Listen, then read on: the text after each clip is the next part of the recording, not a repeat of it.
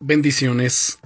Soy el pastor Teodoro Hernández de la Iglesia Viento de Dios en la ciudad de Toluca. El devocional del día es Sé libre de la opinión de los demás. Una de las tendencias que tenemos como seres humanos es la de buscar agradar a los demás. Eso no es algo que sea malo de por sí. Al contrario, la Biblia nos anima diciendo, en Romanos capítulo 15 y versículo 2, cada uno de nosotros agrade a su prójimo en lo que es bueno para edificación.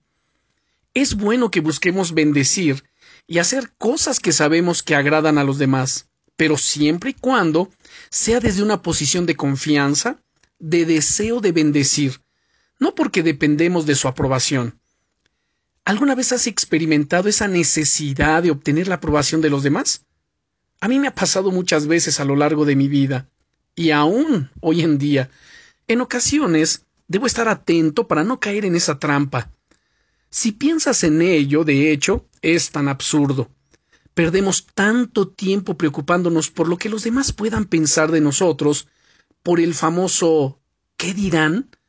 que nuestra vida se escapa sin que nos demos casi cuenta. ¿Cuántas oportunidades preciosas habremos perdido por miedo a hacer el ridículo?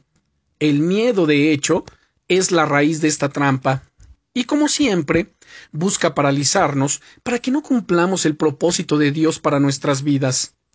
Los líderes genuinos tienen la libertad de poder agradar y bendecir a las personas de su alrededor en aquello que es bueno, pero sin nunca, sin nunca comprometer sus ideas, su visión y su identidad.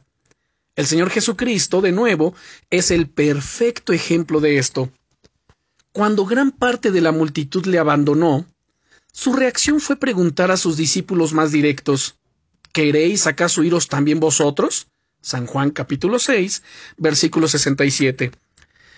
¿Puedes notar la enorme seguridad de Jesús en estas palabras? ¡Guau! Esa es la seguridad que nos permite alcanzar las metas de Dios para nuestra vida. Hoy te invito a que seas libre del miedo a lo que los demás puedan decir de ti. Hoy tienes la oportunidad de dar los pasos que Dios te llama a dar y de convertirte en una inspiración para los que te rodean. Simplemente aprovechala. Bendiciones.